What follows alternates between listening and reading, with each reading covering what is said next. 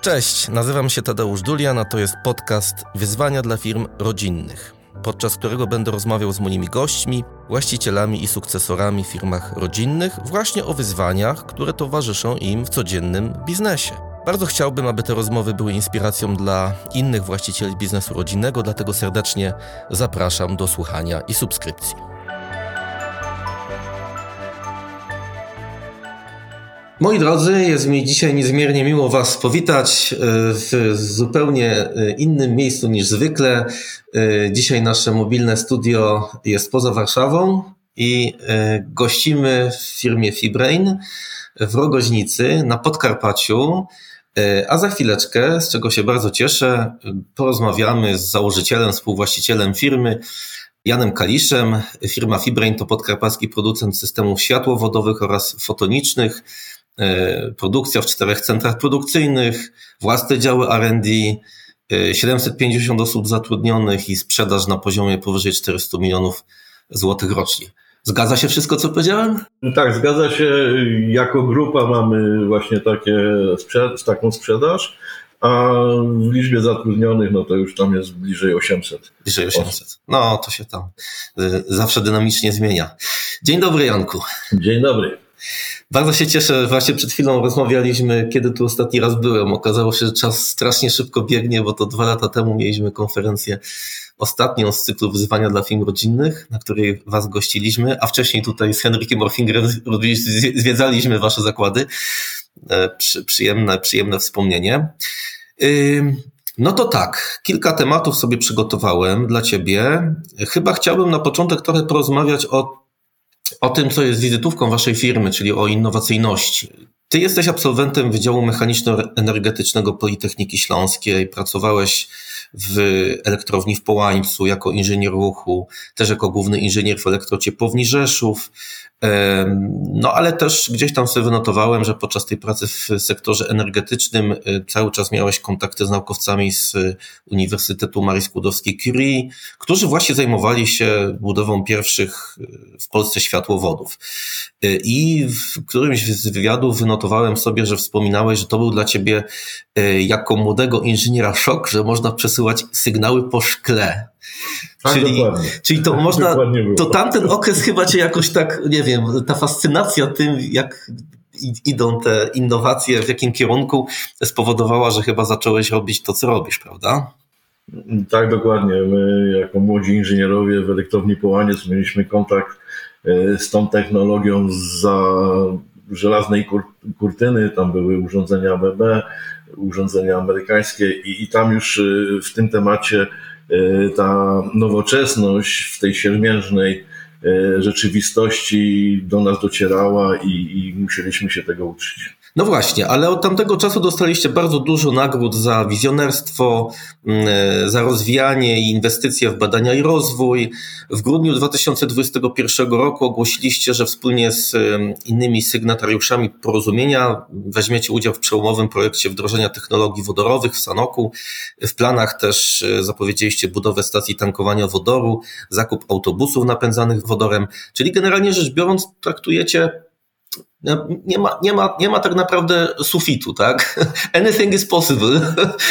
Co wam się spodoba, to za to się zabieracie. Patrzymy w przyszłość i jeżeli chodzi o nowe nośniki energetyczne, to jesteśmy otwarci w, w tym zakresie, a zwłaszcza jeżeli chodzi o zieloną energię. No właśnie, no i w wywiadach często mówisz o tym, że, że innowacyjność, pojęcie innowacyjności niesie ze sobą konkretne działania i bez y, tak naprawdę no, jeżeli coś wymyślamy, wymyślamy i chcemy to zrealizować, to za tym pomysłem, za tym planem działania stoi jakiś, jakiś zasób, jakaś drużyna, która jest w stanie pomóc to zrealizować, czyli kapitał ludzki. No więc o to bym chyba chciał zapytać. Co dla Ciebie się kryje pod pojęciem innowacyjności? Co to jest ta innowacyjność i, jak budować zaangażowanie pracowników wokół innowacyjności? Jak ich przekonywać do idei, do realizacji idei. Przecież wszyscy obawiamy się zmiany, wszyscy boimy się, czasami lubimy eksperymentować, ale wiemy, że niesie to jakieś ryzyka, jakieś tam koszty. Y, jak promować innowacyjność? Jak budować zaangażowanie, motywację pracowników wokół innowacyjności? Y, ja, jeżeli chodzi o innowacyjność, to mam takie inne spostrzeżenia, jeżeli chodzi o obecny czas. Tak?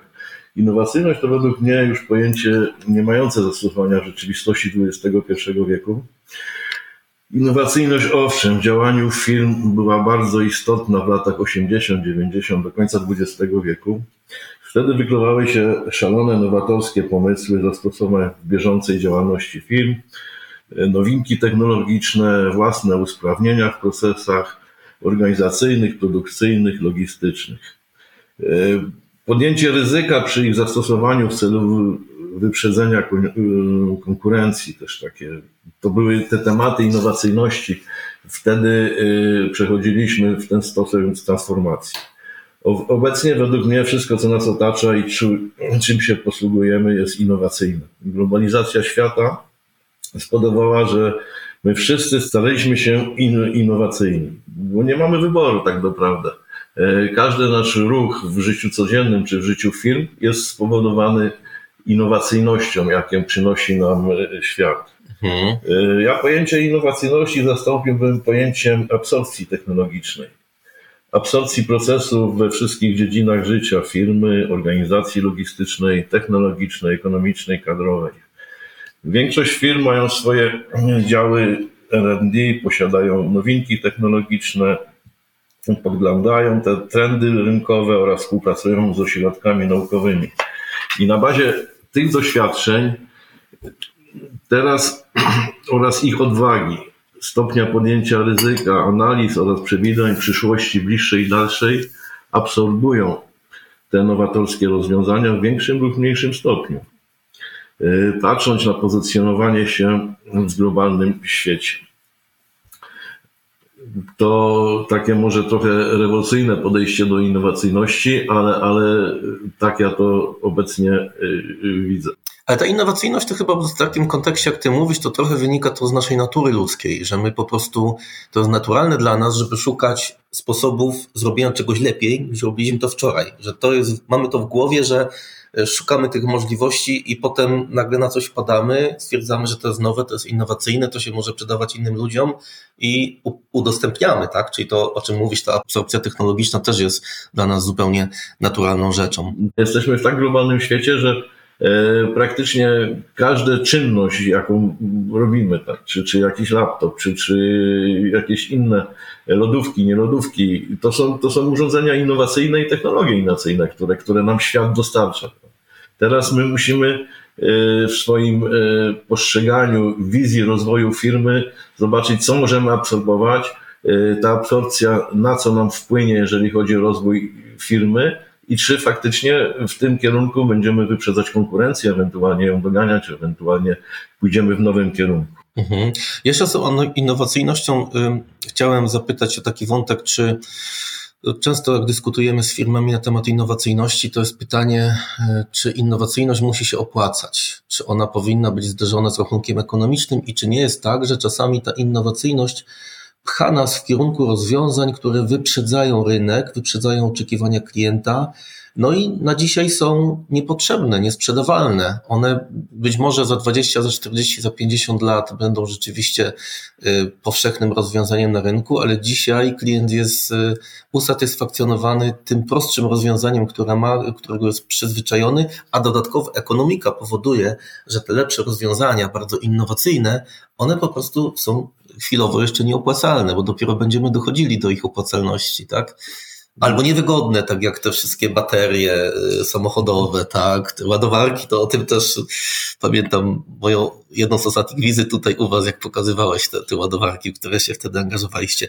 Czyli tak, innowacyjność, a co z rachunkiem ekonomicznym? To musi być razem, prawda? Może przedział y, czasu 20-50 lat to może jest za duży, ale, ale w perspektywie dziesięciolecia Y, następnego. Oczywiście y, ta innowacyjność, czyli ta absorpcja, którą, którą mamy wprowadzać, nie do końca musi być powiązana z rachunkiem ekonomicznym, aczkolwiek musi być powiązana z jakąś wizją, którą stronę zmierzamy i mm, postrzeganiem świata, że w perspektywie te nasze nowe y, technologie spowodują, że, że faktycznie idziemy w dobrym kierunku, tak? No też zdarza się tak czasami, że, że te rzeczy są, nam się wydaje, że one są bardzo innowacyjne, czy, czy, czy już takie te technologiczne, a tak w perspektywie czasu okazuje się, że to jednak nie był strzał w dziesiątkę. No właśnie. Myślę sobie, że też innowacyjność czasami czasami pozwala zdobywać rynek właśnie w długiej perspektywie, bo nawet jeżeli dzisiaj coś do końca, jakieś rozwiązanie, jakiś produkt nie jest opłacalny, nie będzie masowo nabywany, to sam fakt, że go wymyśliliśmy, wyprodukowaliśmy i pokazujemy go, nawet do tego być może dopłacając, pozwala nam, może, może nam pozwalać budować rynek na przyszłość, prawda? Mm, tak, dokładnie. To mm, wprowadzanie nowych technologii, nowych rozwiązań konstrukcyjnych powoduje tak samo, że musimy sobie unowocześnić jakiś laboratoryjny park y, maszyn, urządzeń pomiarowych i, i tym samym musimy też wyszkolić pracowników, tak? Czyli, czyli żeby oni sprostali tym nowym, nowym wzorom matematycznym, czy nowym technologiom, czy, czy jakimś nowym rozwiązaniom, które nie są y, do, dokładnie tak popularne obecnie. I teraz od innowacyjności chciałem się trochę przesunąć w kierunku takiej naturalnej konsekwencji tej innowacyjności, jaką chyba jest dywersyfikacja. Na waszym przykładzie najlepiej to widać, bo to, to jest tak, że jak coś wymyślamy, nasza wyobraźnia nie zna granic tak naprawdę i ciężko sobie powiedzieć, czy, czy naszej, naszą własną wyobraźnię ograniczyć, mówiąc, to jest ten obszar, gdzie możesz coś wymyślać, a tutaj już w ten obszar w ogóle nie wchodź, tak? Bo wyobraźnia jest wolna. Wy produkujecie światłowody, ale kilka innych projektów też się zaangażowaliście, na przykład wasza firma Douglas to jest produkcja szkła, projektowanie sieci, planowanie i montaż kabli światłowodowych to jest z kolei Vario Edge. No i to jest związane, tutaj jest y, pewna synergia z tą waszą główną działalnością, prawda? Ale też produkujecie lustra reklamowe, y, czyli White Glass. Jest też biuro projektowe IC Toll. I, y, no i właśnie wspominałem o tym, że kiedyś jak się spotykaliśmy, to sądowaliście potencjał biznesowy dla produkcji ładowarek do samochodów elektrycznych. No więc chciałem zapytać, ta innowacyjność, w jakim kierunku ona Was pcha, jeżeli chodzi o te nowe obszary? W jaki sposób y, ona się przekłada na dywersyfikację Waszej, waszej działalności? Y, gdzie chcecie iść? Czy macie to jakoś tak zaplanowane i przemyślane, y, jakie będą te nowe kierunki? Oczywiście światłowody to jest pewna podstawa, no bo ona daje jednak ten komfort finansowy do tego, żeby być może nowe rzeczy testować, wdrażać, ale jak to dzisiaj wygląda, że z tą dywersyfikacją, która wynika z innowacyjności, jakie nowe rzeczy chcecie robić? Y, tak jak powiedziałeś, naszym podstawowym korem biznesu są technologie światłowowe i w związku z nim urząd i tam urządzenia aktywne, no wszystko, co, co jest oparte na technologiach światłowodowych. I w tych technologiach będziemy się rozwijać i z tego biznesu mamy główne przychody. Y, firma wykonawcza VarioS jest uzupełnieniem tego biznesu. Pozostałe firmy które są w grupie. E, to są firmy technologiczne z technologiami bardzo e, perspektywicznymi, ale, ale wymagające jeszcze sporych nakładów. Tak. E, takie start-upy, owszem, Wireglass czy, czy, czy Douglas, to, to są firmy, które już są na rynku, coraz większe obszary zdobywają, aczkolwiek cały czas tam trwają prace rozwoju tych, tych, tych technologii. E, Douglas, no to, to e, chemiczne obróbki szkła, które, które e, cały czas modernizujemy i, i wchodzimy do innych sektorów, typu meble, typu jakieś ściany szklane. Teraz ostatnio mamy taki projekt na fotowoltaikę w tych szybach zewnętrznych.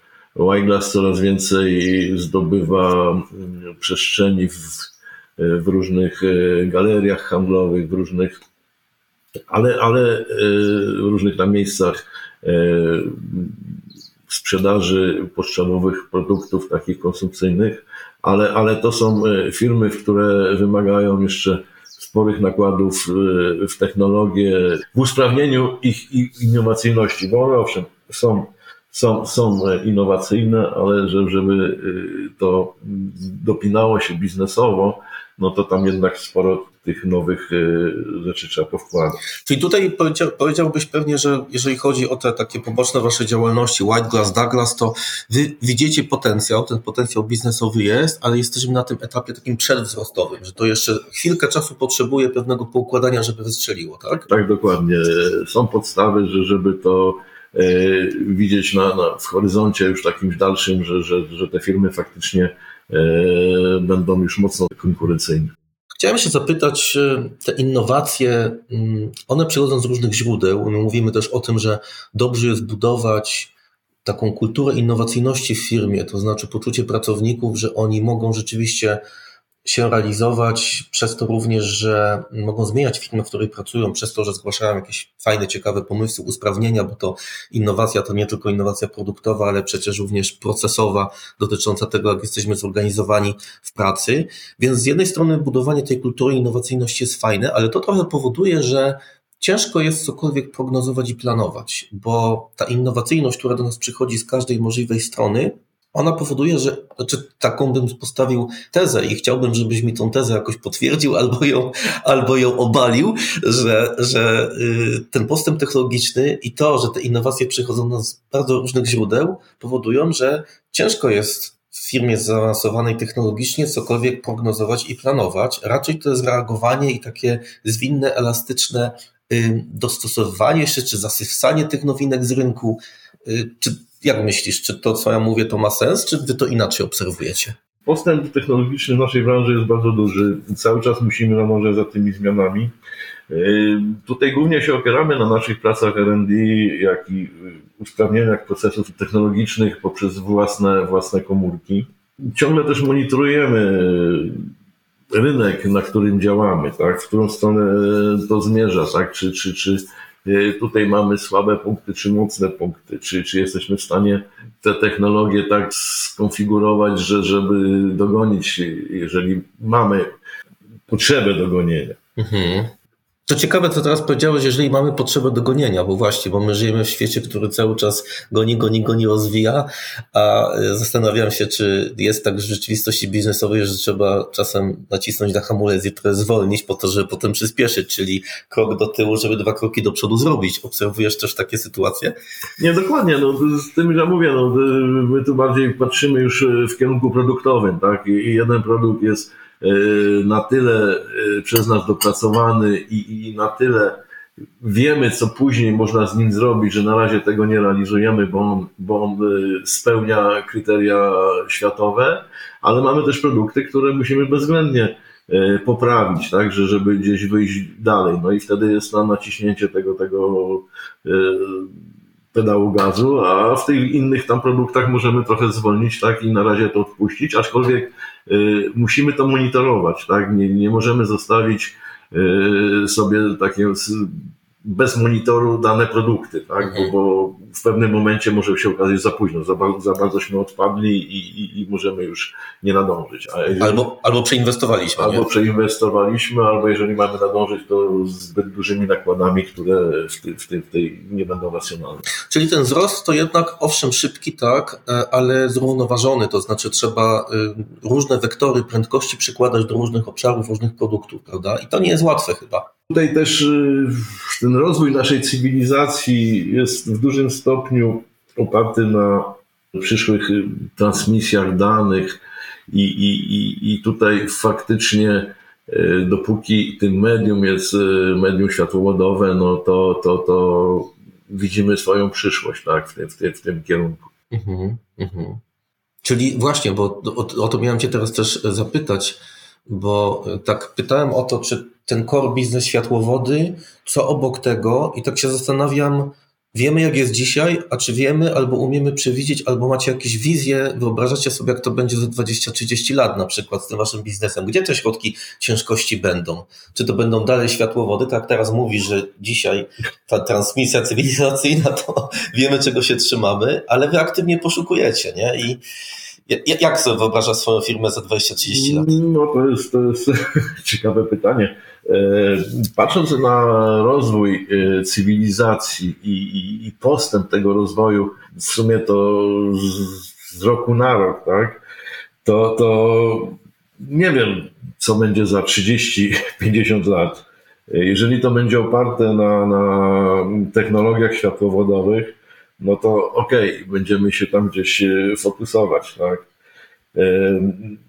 Jeżeli to będą inne, a być może takie się pokażą o szybszych transmisjach, będziemy próbowali wejść w ten, w ten obszar, ewentualnie nie przespać tej zmiany tak technologicznej. No ciekawe powiedziałeś teraz właśnie, chyba ważne dla wszystkich i chyba wszyscy tacy świadomi liderzy biznesu prywatnego, rodzinnego, ale nie tylko, powinni zwrócić uwagę na to słowo nie przespać.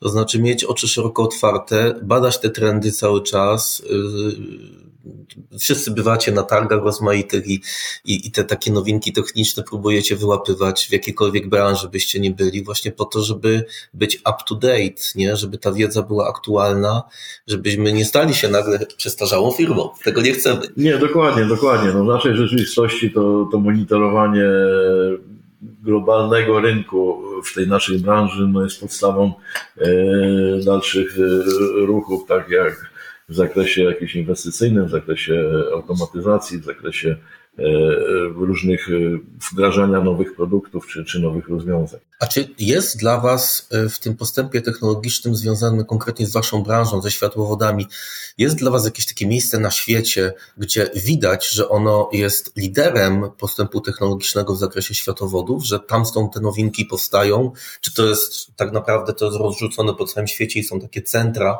gdzie jakaś myśl techniczna powstaje nowa? Czy, czy to jest jakoś jed, jakieś jedno miejsce na przykład? Nie, nie, nie ma takich miejsc. Ma. To, to, to, są miejsca w laboratoriach kanadyjskich, amerykańskich, chińskich. Mhm. E, w Europie to może Holendrzy i Belgowie tutaj sporo też robią w tym zakresie, ale, ale e, to są, znaczy się, e, te działania laboratoryjne, one są w jakimś sensie spójne dla, dla całej branży, tak? Podobnie rozwiązują albo idą do przodu laboratoria chińskie, czy, czy, czy, czy e, amerykańskie, czy, czy kanadyjskie. Tam jest mocna grupa w Kanadzie, mhm. jeżeli chodzi o tą innowacyjność e, transmisji światłowodnej. Australia tak samo jest rynkiem, gdzie, gdzie, gdzie dużo rzeczy się dzieje. E, ale, ale to, to, to nie, nie ma jednego lidera. Mhm. Dobrze, chciałem Cię jeszcze zapytać. No bo ty jesteś założycielem firmy y, i tak naprawdę mocno chyba na tej firmie odcisnęło się piętno twojej osobowości, czyli ten taki, jesteś takim wyrazistym liderem y, i, i, i chyba stworzyłeś tą kulturę firmową w dużym stopniu, y, pewnie już teraz z udziałem większym Rafała, natomiast jakiś czas temu to, to, to głównie twoje było dzieło. Mówisz o tym, w jednym z wywiadów, jestem z czasu przemiany, wtedy uwolniła się inicjatywa, jak ktoś chciał wziąć sprawy w swoje ręce, to mógł to zrobić, ja to zrobiłem. No i to mnie bardzo interesuje, żebyś może nam trochę powiedział o tym, jako przedsiębiorca i lider, co spowodowało, że wtedy, te 30 lat temu, zaryzykowałeś i założyłeś firmę? Y, tak jak wcześniej powiedziałem, no ja byłem w tym, w tym miałem szczęście być w tym obiegu energetyki i, i, i tutaj jednak y, był kontakt z tymi nowymi światowymi technologiami. Może nie aż tak duży, ale on był, tak? I ja jako młody inżynier y, miałem dostęp do tych nowych technologii. No i w latach 80., 90. pokazała się szansa y, na wyjście z tego marazmu technologicznego, skorzystania z transformacji technologicznej, i zarządcy. I to, to, to, ta inspiracja była przez e, kraje zachodnie i azjatyckie i Stanów Zjednoczonych. Mhm. No i należało to wykorzystać. Owszem, e, popełniłem pewne błędy, bo tu jako inżynier energetyki nie miałem żadnego przygotowania ekonomicznego, finansowego w tym wymiarze zarządzania e, firmą. No i tu pewne, pewne frycowe zapłaciłem tam przy negocjowaniach kredytów, jakieś monitorowanie wskaźników, e, kursach walutowych i, i tak dalej. No ale to, to kwestia czasu i człowiek też się nauczy. No tak, no bo, bo, funkcja finansów rzeczywiście, ja bardzo niewielu znam właścicieli firm rodzinnych czy prywatnych, gdzie ten założyciel, właściciel y, ma te kompetencje finansowe, prawda? Raczej są to kompetencje techniczne, tak jak ty wyszedłeś z energetyki, miałeś pewną wiedzę na temat tego, jak to funkcjonuje i zacząłeś to przekładać na, świat własnych produktów. I tak najczęściej jest, że to są kompetencje techniczne, organizacyjne, produktowe, sprzedażowe, marketingowe, natomiast finansowe raczej nie. Stąd jest bardzo istotne, żeby mieć zaufaną osobę, która te finanse jest w stanie prowadzić w firmie rodzinnej, prawda? No tutaj w tym, w tym aspekcie to jeszcze był taki jeden i, i bardzo miło wszyscy go wspominają, e, pan Kluska, który prowadził, założył Optimus mhm. i on był finansistą, to był ekonom, ekonomista, który, który nie, ucho, nie, nie, nie uchroniło go to przed. No, no tak. dokładnie, ale, ale, ale był oparty o tym biznesem. Ja jak się spotykałem w latach 80., jak on zaczynał, no to on mówił, że on to z, z tymi komputerami, co to sprzedaje, bo on jeździł i, i promował te swoje jeszcze mhm. filmusy. Mówi, nie bardzo wie, co tam się dzieje, ale, ale wie, że to będzie dobry produkt. Mhm. Okej. No dobrze, czyli te błędy to rozumiem, że negocjacja kontraktów, czyli tam zwracamy uwagę słuchającym nas właścicielom, że y, ta czasami rzeczywiście ta kompetencja finansowa, negocjacyjna, kontraktowa, no przydaje się y, zdelegować to do kogoś, kto rzeczywiście się zna, jest w stanie nas, nas odciążyć tutaj. A powiedz, czego cię to nauczyło? To znaczy, jak, jaka jest definicja dobrego lidera według Ciebie dzisiaj? Co trzeba mieć takiego, żeby być dobrym liderem? Jeszcze jeden temat, który, który patrząc w perspektywie, y, gdzie mógłbym y, lepiej podziałać, to my za telekomunikację, za, za IT wzięliśmy się no, tak na poważnie w 1998 roku. E, wcześniej to spółka, w której, w której byłem i którą e, założyłem, działała w grupie energetycznej, no poprzez moje jakieś tam koneksje energetyczne.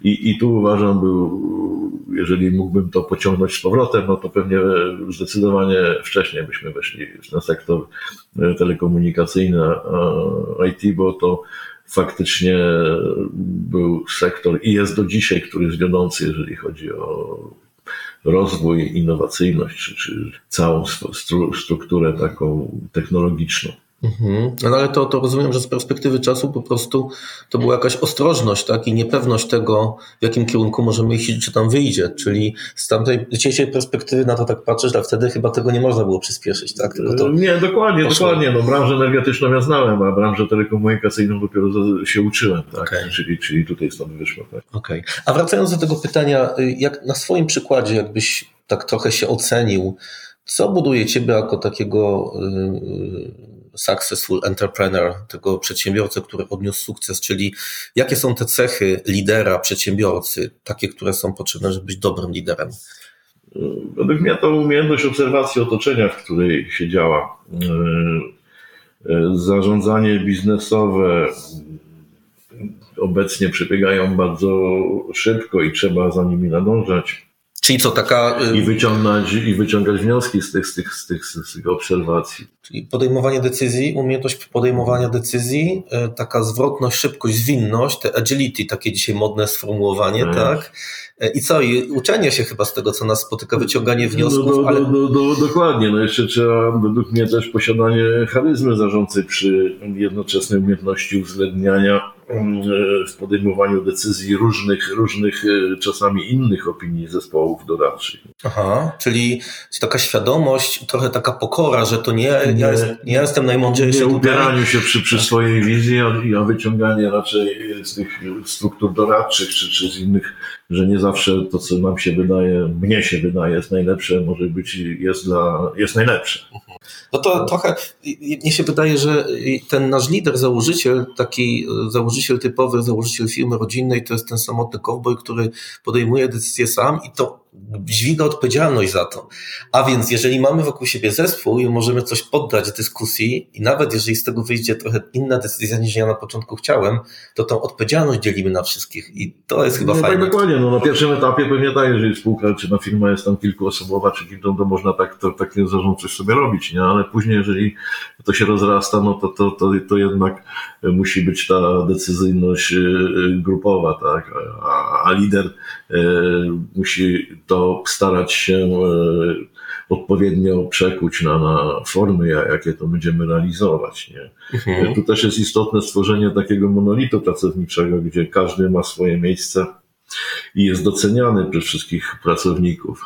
Tak, ludzie, z którymi się, się mamy współpracować, z którymi współpracujemy, czyli, czyli od, od najniższego szczebla do najwyższego, oni muszą się utożsamiać z tą firmą, tak? Mhm. Te pomysły, które, które daje zarząd, daje, daje lider, dobrze było im tak przedstawić, że to są ich pomysły, tak? A, a mhm. sukcesy, jakie z tego tytułu wdrożenia się osiągnie, no to jest ich sukces, tak?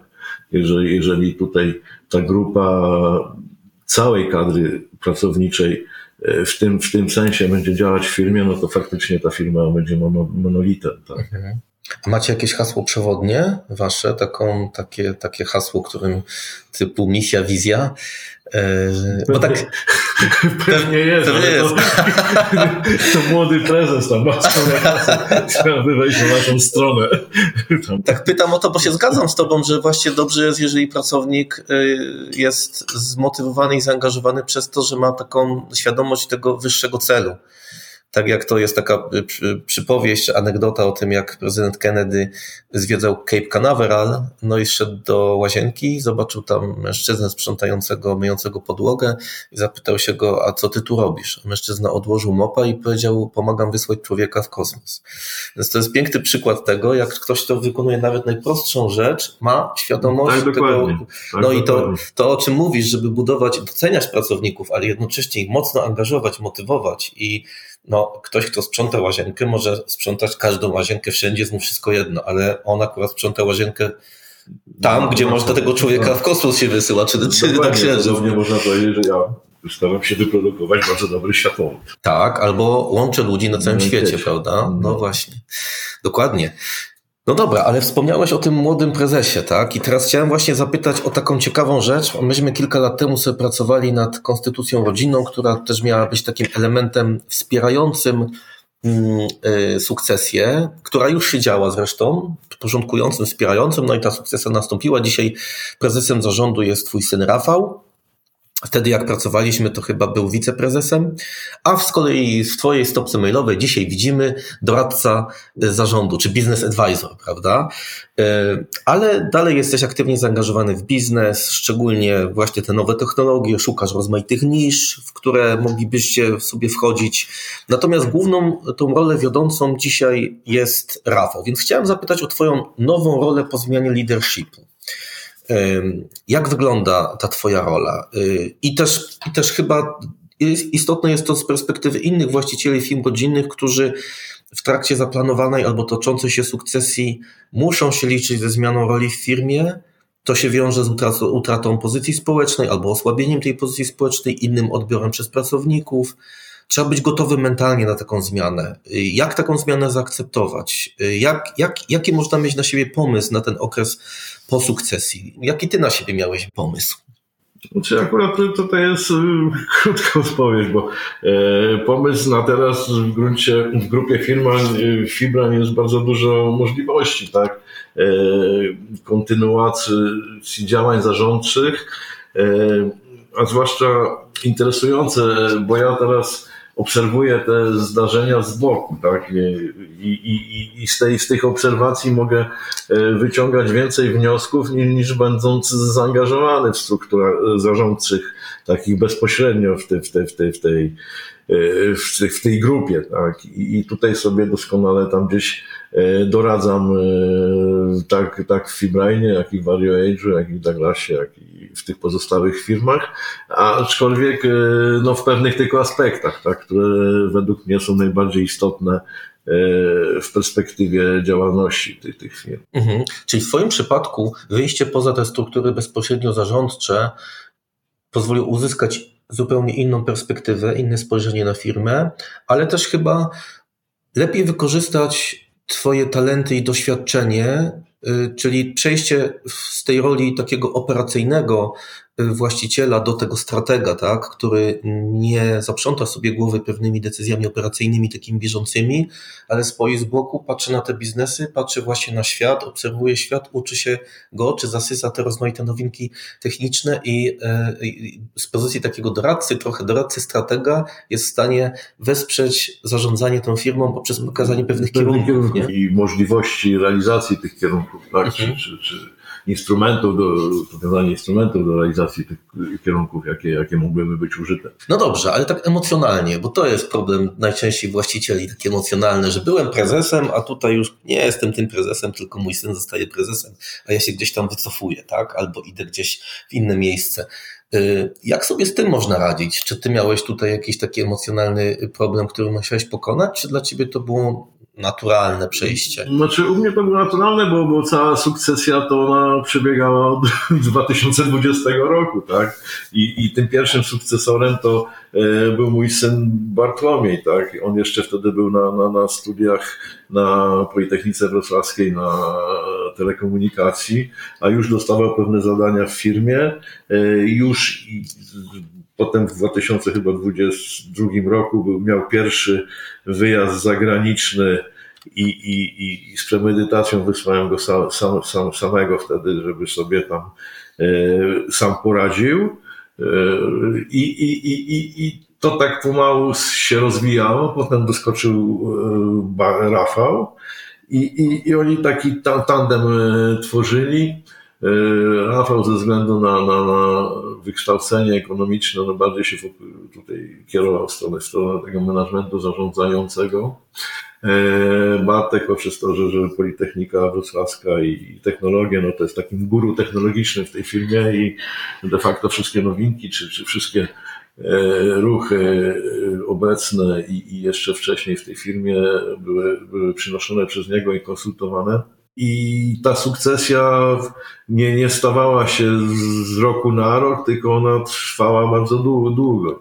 Oni, oni poznali wszystkie te meandry działania firmy, czyli zagrożenia, sukcesy, e, uczyli się współpracy z ludźmi, rozmowy z pracownikami, że, że, że to przejście później w tym 90, 98 to już ponad 20 lat ten proces trwa, prawda?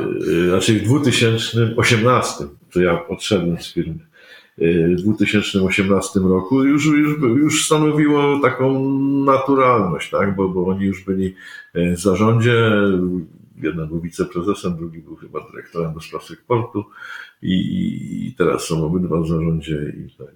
To, to naturalny proces. Czyli to było takie raczej naturalne i, i, i, i, i i, a mnie osobiście nie stworzyło jakichś mm, problemów, bo, bo y, ja podejmując tą decyzję też chciałem trochę mieć wolnego czasu. Nie ukrywam, że mhm. będąc prezesem koło bo to jeszcze jak energetyka, to też tam tego tylko ponad 30 lat, no to, to, to starczy. Mhm.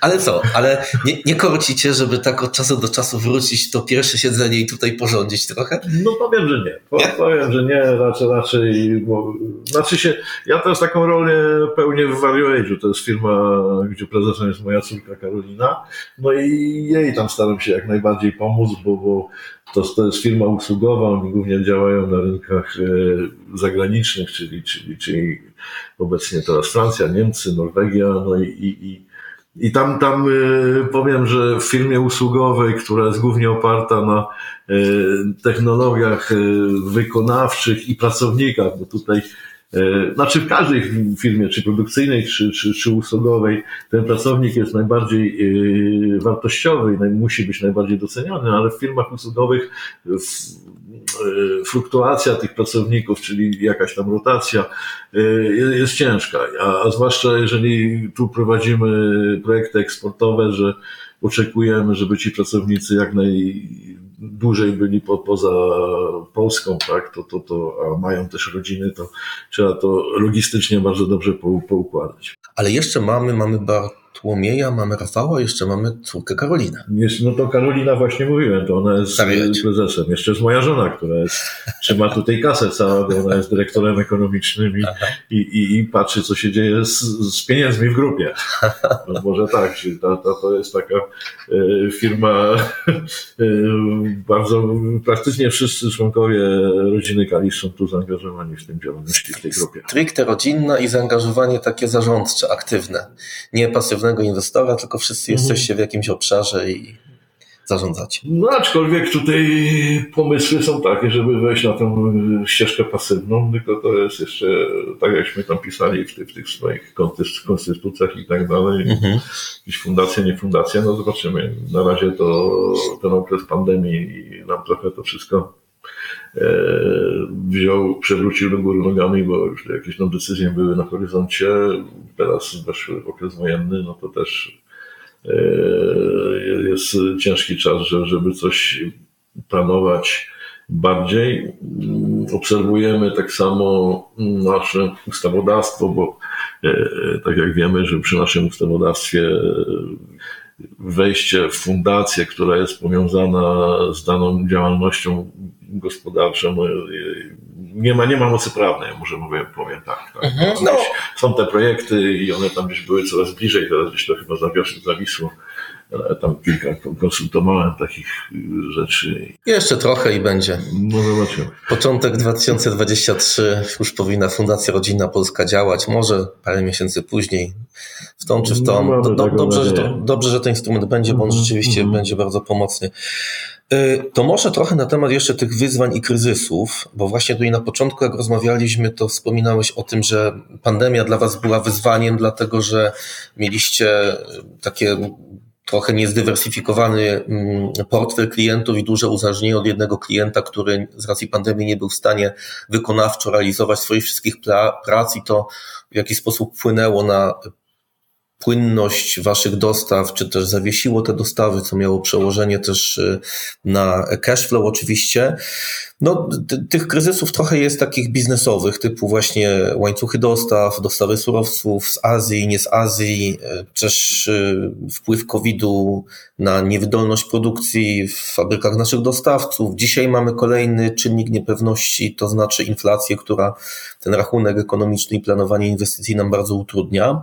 No ale mamy też ten obszar rodzinnych kryzysów czy wyzwań rodzinnych, pewne napięcia, stresy, konflikty, sytuacje kryzysowe rodzinne, które e, muszą wpływać na stronę biznesową, no bo szczególnie w takich firmach jak wasza, że, że jesteście w zasadzie cała rodzina zaangażowana, no to mm, bardzo ważne jest utrzymanie harmonii rodzinnej po to, żeby biznes dobrze funkcjonował. To są dwa takie obszary, które ze sobą są bardzo mocno y, połączone. No, im więcej członków rodziny zaangażowanych w biznes, tym więcej różnych wizji, pomysłów. Jak mamy zaangażowanych i niezaangażowanych, pasywnych, aktywnych, to potem to, co obserwuję bardzo często w projektach konstytucyjnych, tych sukcesyjnych, którymi dzisiaj pracuję, pojawia się dysproporcja wiedzy. Jedni wiedzą więcej, drudzy mniej i to wpływa na jakość i szybkość podejmowania decyzji i z tego też rozmaite napięcia się rodzą. To trochę bym chciał znowu pociągnąć się za język, żebyś tutaj lekko odsłonił nam tą zasłonę. Y, y, jak, jak ty postrzegasz waszą drogę, y, wyzwania i kryzysy, które wam się zdarzyło? Y, czy więcej było takich właśnie w obszarze rodzinnym czy, czy biznesowym, które były najtrudniejsze, które, na które mieliście wpływ, byliście w stanie reagować, a na które, y, na które Wam się nie udało, czy z których najwięcej wniosków wyciągnęliście, czego się nauczyliście? Znaczy się w swojej drodze mm, rozwoju, czyli działalności firm, grupy firmy, w tym momencie firmy jeszcze, no to mieliśmy takie kryzysy globalne, jak kryzys 2000 roku, finansowy 2008, no i teraz ten kryzys pandemii 2019 oraz wojny e, w Ukrainie 2022.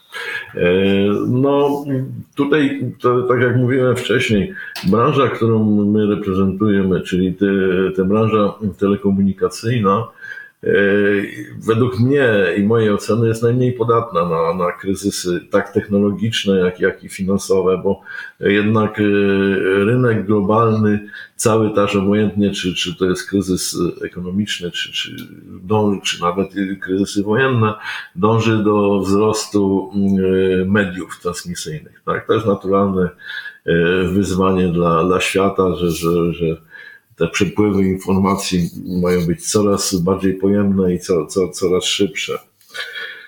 I dlatego tutaj te kryzysy, co, co nas bardziej do, do, dotykają, to są kryzysy powiązane głównie z, z finansami.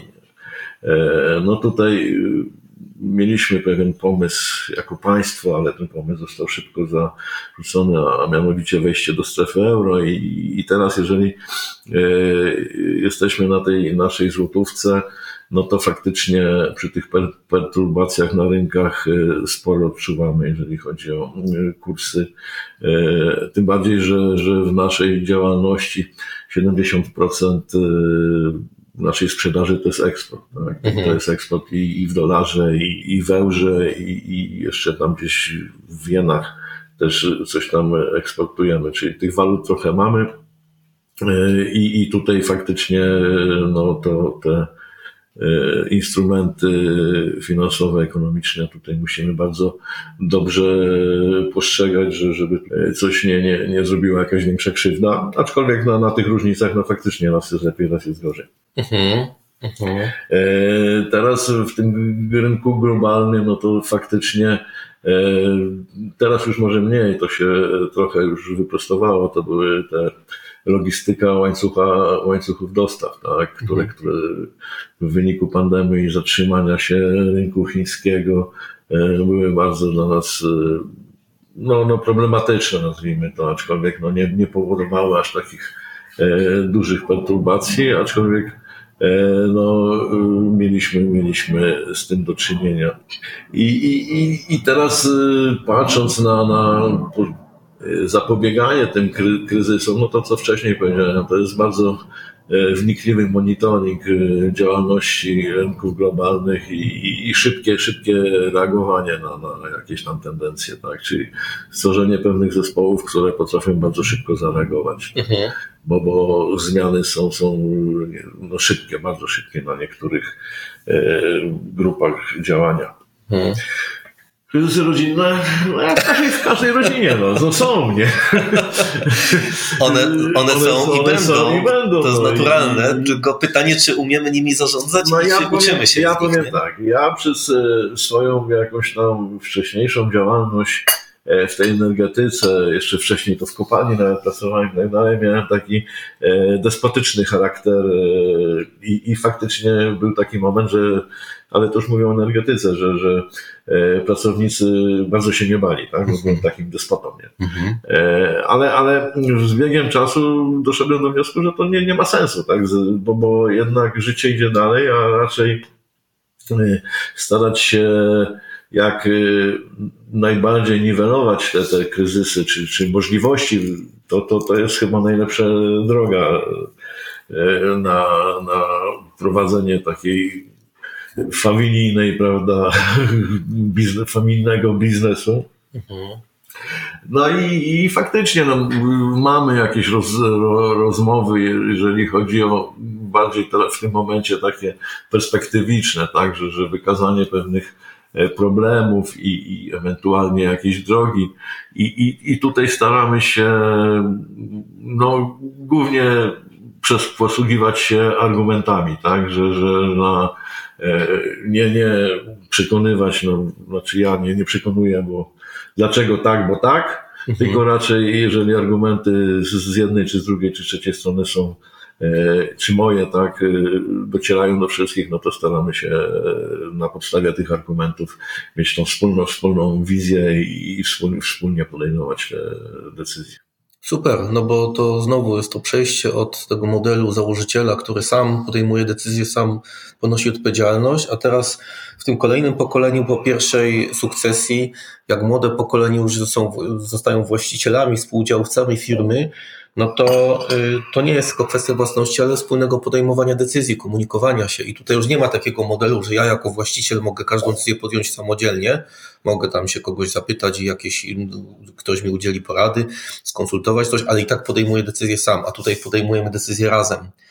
E, I musimy umieć razem się dogadać, żeby jakąś decyzję podjąć. I to jest na tym, w tym elemencie, w tym momencie przejścia firmy rodzinnej ze stadium firmy zarządzanej przez założyciela do stadium firmy zarządzanej przez rodzeństwo, to jest wyzwanie, prawda? No tak, tylko trzeba mieć na uwadze to, że, że mm, w perspektywie, jeżeli to są jakieś decyzje już e, długofalowe, czyli długoterminowe, no to ten e, właściciel czy, czy pierwszy zarządca, no już, już w tym momencie może, może nie w ogóle nie istnieć, tak? A, a to, co sobie tam wykryjemy, to jeżeli jest zgoda wszystkich, no to, to, to, to, to będziemy to kontynuować. Jeżeli y, ktoś postawi swoją wizję, no to, to jak przestanie się liczyć w, tych, w tej grupie, no to, to to młodzi zrobią swoje, nie? Mhm. Czyli le, lepiej tutaj e, konsolidacyjnie i, i, i, wspólnie określać te wartości, czy, czy kierunki, czy e, następne e, kierunki działań. Tak? tak, no bo im dłużej robimy to wspólnie, tym e,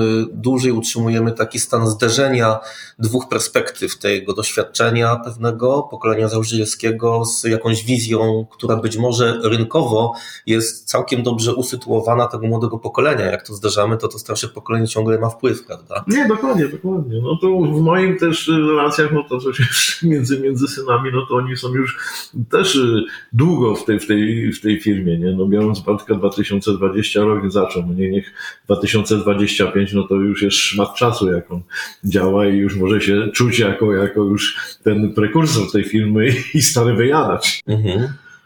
Wspomniałeś o, o, o, tych czynnikach niepewności, które na nas wpływają, y, COVID, ale też wojna w Ukrainie. Jak wojnę w Ukrainie odbieracie wy od strony biznesowej, ale też od strony takiej ludzkiej, społecznej, jak ona wpłynęła na was? Czy widać ten wpływ na biznes i ograniczenie biznesu? No i chyba też dobry moment, żeby powiedzieć trochę, no bo znajdujemy się tuż koło lotniska w Jasiące. Przed chwilą przylatywał nad nami samolot, to było pewnie słychać. E, Podkarpacie, firmy podkarpackie, szczególnie rodzinne, są na froncie tej walki i bardzo się mocno angażowaliście wszyscy w pomoc uchodźcom, w tych, szczególnie w tych pierwszych dniach, kiedy ta intensywność pomocy była bardzo duża, prawda? Tak, mi się wydaje, że wszyscy 24 lutego przeżyli szok i, i, i wszyscy mamy chyba świadomość nieodwracalnych zmian globalnych na rynku politycznych, tak, e, na świecie. Zaczęliśmy żyć w innym świecie E, jeżeli chodzi o grupę Fibra i jeżeli chodzi o biznes, no to my na rynku rosyjskim nie mieliśmy znaczących projektów. I tutaj, jeżeli chodzi o nasze działania, to nic się nie podziało. E, owszem, mieliśmy nowy projekt zaczęty w tamtym roku z kablownią w Odesie. I, I to był taki, no miał być taki nas w perspektywie znaczący e, partner, jeżeli chodzi o włókna światłowodowe. No teraz te kontakty siłą rzeczy zostały na razie zawieszone. Zobaczymy, co będzie z tego, z tego dalej. I, I, musieliśmy trochę zmienić nasze e, moce eksportowe, tak, jeżeli kontrakt ten, ten, ten e, nam wypadł. I w sumie e, faktycznie, jeżeli chodzi o zarządzanie biznesem, no ta, ta wojna wprowadziła bardzo dużo niepewności. Tak. Cały czas zastanawiamy, co będzie dalej, tak? 40 dzień wojny, mhm. czy już 41. Mhm. I, i, i, i, I nikt nie, nie, nie potrafi nam określić, co będzie dalej. No i, i to siłą rzeczy chyba się nie da określić, tak, co będzie dalej. No musimy się tam gdzieś fokusować i żyć w tym, w tym, w tym, w tych, w tym niepewnym e, realiach. Nie? E, mamy też e, problem Chin, tak? Ich stanowisko, Rosja, Tajwan, nie? tutaj są spore, spore takie problemy. No, jest ten problem ekologiczny, tak? czyli, czyli jeżeli chodzi o zieloną energię, jeżeli chodzi o emisję CO2, no to jest, żyjemy w takich bardzo ciekawych y, czasach, jak kiedyś mówili, ale to w tej y, wersji negatywnej, oby, oby żył w ciekawych czasach, no bo myśmy dopadli tych, znaczy nas dopadły. Jeżeli chodzi o Podkarpacie, no to faktycznie, a głównie ten port Rzeszów Jasionka, no to się zrobił takim największym chyba hamem, jeżeli chodzi o, o, o dostawy i, i uzbrojenia i pomocy humanitarnej dla rynku ukraińskiego. To, co powiedziałeś, e, teraz już może mniej, ale zawsze wieczorem i po południu ruch tutaj samolotowy na, nad Jesionką jest duży i i, i, i ciągle słychać y, te silniki albo, albo tych samolotów myśliwskich, które patrolują, patrolują niebo, albo samolotów, które startują i lądują na, na Jasiące. I tu faktycznie no, jest sporo Amerykanów, e, sporo baterii i że, że, że ten, ten obszar stał się taki faktycznie widocznie obszarem wojskowym. E, tutaj, jeżeli chodzi o pomoc z naszej strony, no to, to w tym pierwszym etapie i do dzisiaj my staramy się dużo pomagać Ukraińcom. Staramy się ich lokować po e, naszych jakichś tam mieszkaniach, czy, czy u naszych znajomych. Jako grupa Fibrań mm, jesteśmy też bardzo zaangażowani w pomoc dla e, zbiórki e, wszelkiej maści, żywności, odzieży. Tutaj poprzez moją synową, czyli żonę Rafała, i jej kontakty z Francją, takie w miarę dobre, e, przyjmowaliśmy i dalej przyjmujemy duże, duże transporty tirów e, z Leclerca, z innych firm francuskich. E, nawet doszło do tego momentu, że, że nasze magazyny, aczkolwiek są spore, nie mieściły tej pomocy. W związku z tym zostały wynajęte nieodpłatnie z Rzeszowskiej Agencji Rozwoju Przemysłu z RAR-u e, magazyny, gdzie, gdzie grupy pracowników i Fibrajna i, i zewnętrzni wolontariusze przychodzą i, i segregują te, te, te, potem jest to wysyłane albo środkami transportu, między innymi Varioage'a czy Fibrajna do e, przejść granicznych i tam odbierane, ewentualnie tiry jakieś całe zamawiamy i jadą tam z tą pomocą humanitarną, czyli no staramy się tutaj sporo zrobić, aczkolwiek też cały jest e, taka niepewność i, i może nie tyle niepewność, tylko wizja, co będzie dalej, tak? Mhm. Mamy dwa miliony, no, no niech zostanie półtora milionu ludzi z Ukrainy, którzy, którzy są na naszym terenie. No i trzeba mieć pomysł, jak, jak tą taką masę zagospodarować dawać im się miejsce zatrudnienia i miejsce zamieszkania znaleźć, czyli, czyli to są takie wyzwania e, na, w takiej skali dla, dla Polski bardzo duże. Nie? Na razie to Nigdy wcześniej takich wyzwań nie mieliśmy. Nigdy Pierwszy nie raz to robimy, prawda? I na razie ten e, spontaniczny e, ruch głównie obywateli, czyli naszych, naszych rodaków, to w jakimś sensie łagodzi tę ten, ten, ten, falę, no ale tutaj są potrzebne bardziej zdecydowane działania rządu, mi się wydaje. Systemowe. Systemowe. Mhm. No tak, ale dla Was to tak samo jak dla wielu przedsiębiorców rodzinnych, których znam, y, to była naturalna rzecz, żeby pomagać, bo to są tematy takie na czasie. Każda rozmowa w zasadzie tego dotyczy. Dzisiaj z Michałem Martowiczem rozmawiałem z Eurotermu. Mhm z Arturem Kazienką, z Kazara, z, z Byszek Inglot też, z, z Inglota. No wszyscy się mocno, bardzo mocno angażujecie i to jest zupełnie naturalne. Y, ale chciałem trochę porozmawiać o tym, co może jest mniej troszkę widoczne, a co definiuje Wasze podejście do tych działań pomocowych, do wspierania lokalnych społeczności, czyli Wasze zaangażowanie w sport. No bo od dłuższego czasu jesteście już y, sponsorami, współwłaścicielami Stali Rzeszów. Y, prezesem Stali Rzeszów klubu piłkarskiego jest Rafał, twój syn. To jest klub piłkarski z tradycjami jeszcze sięgającymi 1944 roku, więc, więc, więc piękne tradycje. No, też z tych rozmów naszych z Rafałem bardzo mocno się przebijał taki wątek zaangażowania w szkółkę juniorów i tych fajnych pomysłów, które i z Barcelony, i z Porto, gdzieś tam zachodnich klubów e, Rafał przynosi i próbuje tutaj wdrażać, ale oprócz Stali Rzeszów, oprócz piłki nożnej jest też szkoła kartingu halowego wyczynowego, dwóch trenerów, cztery grupy treningowe, 26 zawodników, czyli tak naprawdę, jeżeli chodzi o tą stronę odpowiedzialności społecznej biznesu, wy się mocno angażujecie w sport, w szczególności tam, gdzie można stworzyć jakieś szanse utalentowanym dzieciom i, i, i takiej zdolnej młodzieży z uzdolnieniami. No więc ta misja jest, natomiast jest oczywiście strona kosztowa tego i to, co mnie interesuje, to jest bardzo wiele dużych firm, które się zaangażowało w sponsoring sportowy, no a po latach ponoszenia tych kosztów się wycofało z tego, prawda?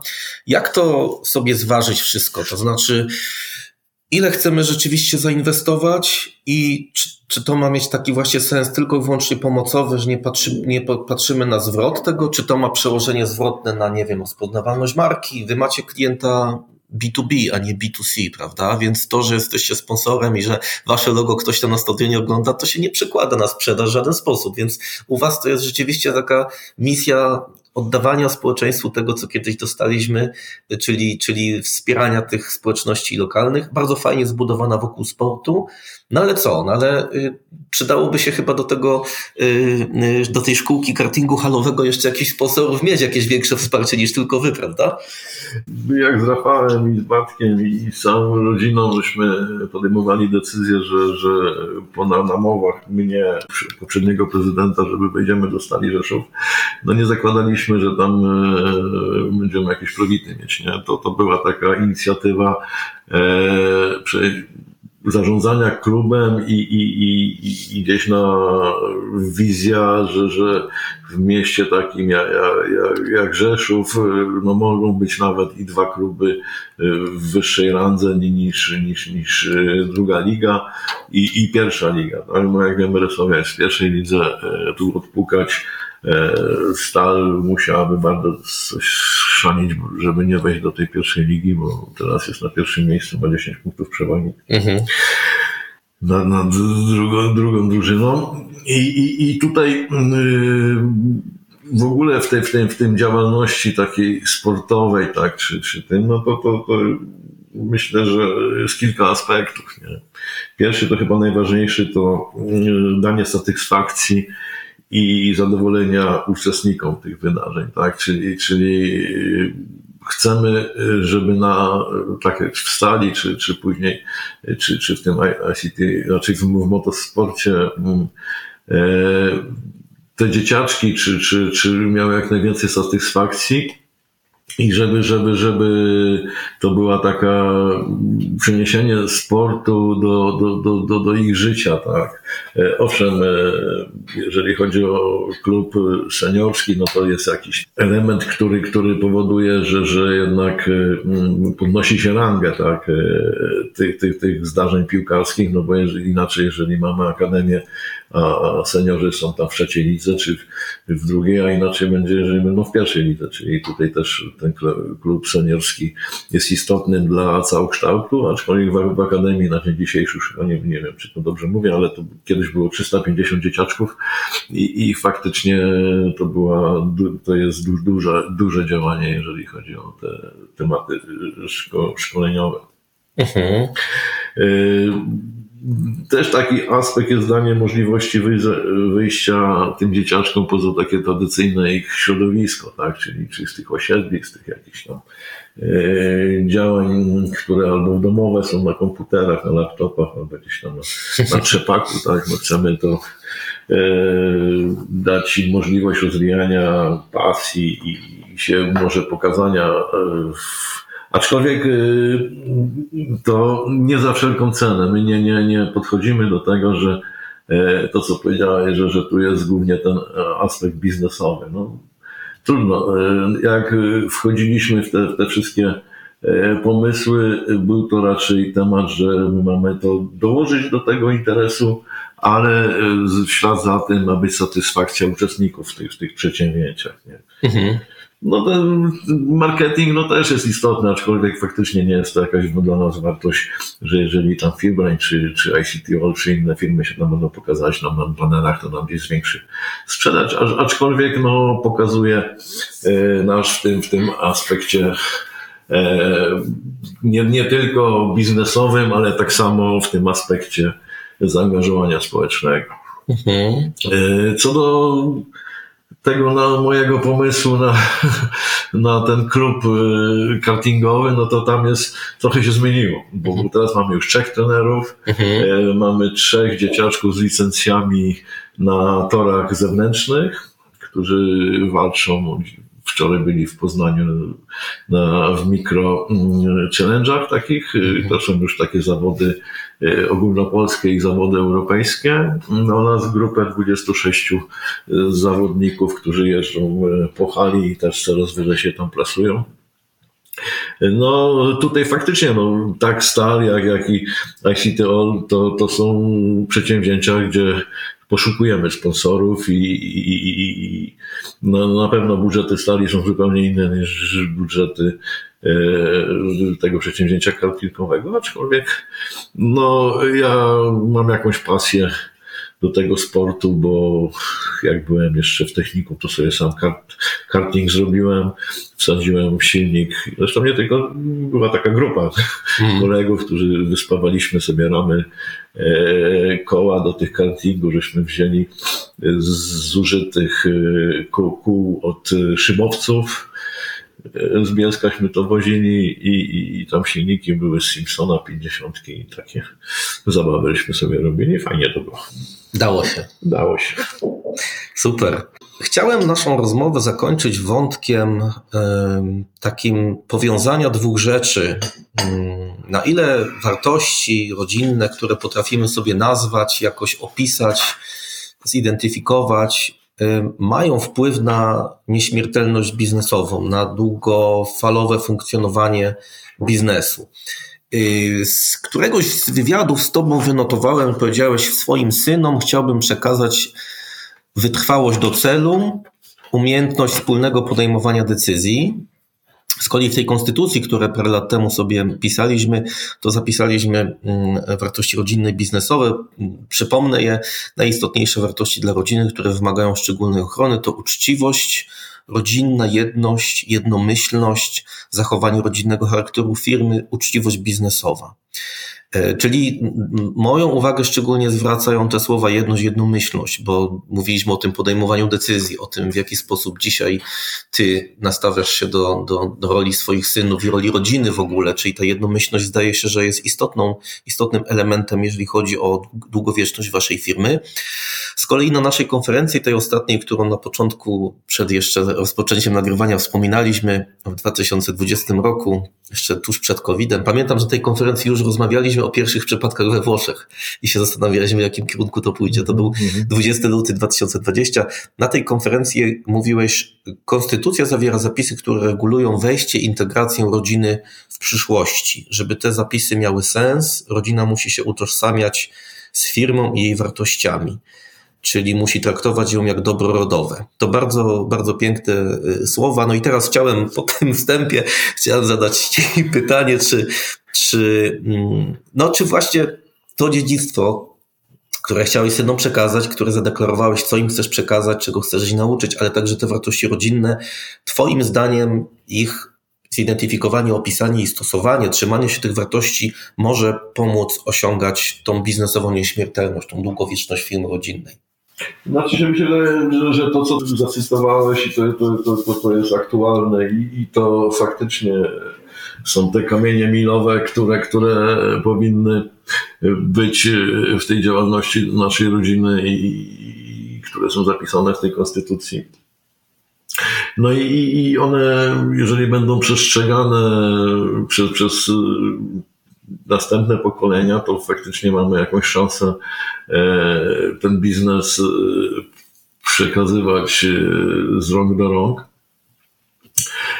Tutaj, żeby to bardziej wdrożyć, to, to mi się wydaje tak, bo ja teraz już mam trochę więcej czasu, wnuczki mi rosną, bo syn Rafała ma 5 lat, córka E, Bartka już ma 6 lat, czyli, czyli mm, może dziadek w przyszłym roku albo jeszcze w tym roku, jak już się w ogóle wyzwolę z działania, zajmę się kreowaniem e, ich, ich e, spojrzenia na, na ten biznes rodzinny. Owszem, robi to też może Bartek i Rafał w mniejszym, bo oni się teraz dużo czasu poświęcają na zarządzanie tym, tym, tą grupą. Mhm. No ale myślę, że w perspektywie, jeżeli nam się uda tą fundację założyć i, i, i wejść w te sfery już zewnętrzne, nie bezpośrednio do zarządzania, no to, to, to e, będziemy nad tym starali się popracować. E, no, to, to, to tak jak żeśmy pisali na początku tą konstytucję i, i wszystkie te aspekty, e, to jest nasza wizja, tak? Czyli to jest wizja moja i następnego pokolenia. Mhm. Co, co się dalej okaże, no to, to, to, to nie wiadomo. No, tak jak widać, jeszcze niedawno, kto, skąd byśmy mogli wiedzieć, że jakaś będzie pandemia, że, że będzie jakaś wojna, że, że będą jakieś tego typu rzeczy, to, to e, żyjemy, przechodzimy w jakiś świat za 20-30 lat, jakiś Matrixa. W tych latach XX e, wieku to e, patrząc w perspektywie przyszłościowym było łatwiej coś postrzegać, bo, bo te zmiany nie następowały tak diametralnie szybko. Tak. Obecnie ten świat tak się zmienia szybko, że że, że no pewnie istotne są te kamienie milowe, ale co te dzieciaczki tam zrobią, wnuki, prawnuki i tak dalej z tym, no to, to, to, to, to, to, to ciężko jest wymyśleć, a z drugiej strony no chyba nawet nie ma sensu jakichś takich e, bardziej rygorystycznych zapisów robić, bo one patrząc na nasze ustawodawstwo i w perspektywie pewnie przy większości woli by i tak zostały złamane, a raczej wytyczyć te tak zwane kierunki e, takie luźne, aczkolwiek e, starać się e, przełożyć dla, dla tych przyszłych dzieci, że to są najbardziej istotne elementy w całości takiej działania biznesowej czy działania rodzinnej. Ciekawe co mówisz, bo to pokazuje też znowu perspektywę roli tego właściciela, założyciela po wyjściu z biznesem, że okazuje się, że można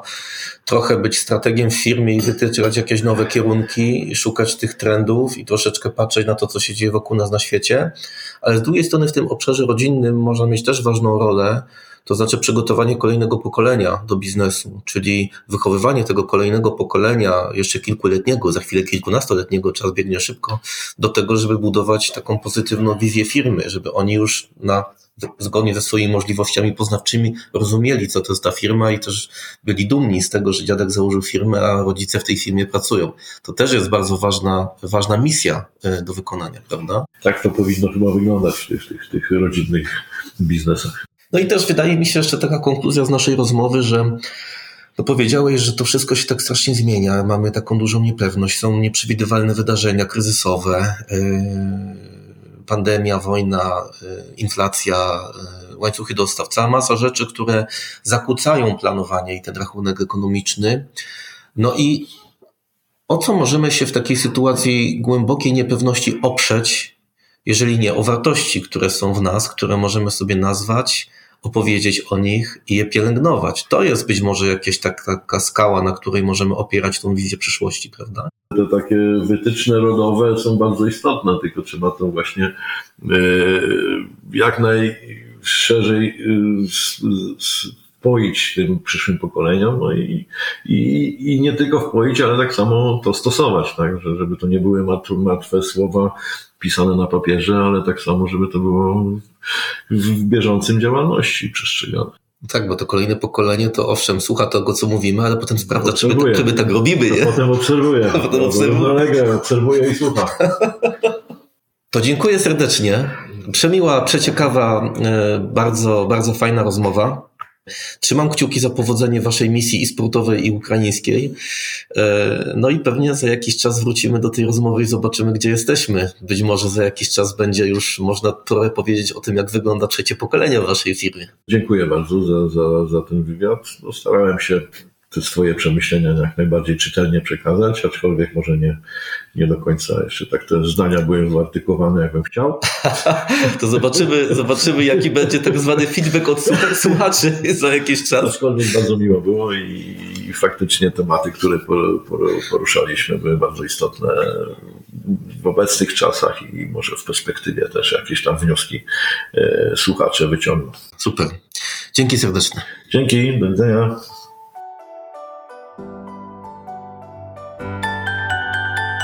To był podcast Wyzwania dla Film Rodzinnych. Już niedługo kolejny ciekawy gość, a w oczekiwaniu na następny odcinek napisz do mnie, podziel się wrażeniami lub zaproponuj temat lub gościa podcastu. Znajdź mnie na LinkedIn albo napisz na adres tedulian.deloitte.com. Do usłyszenia. Tadeusz Dulian.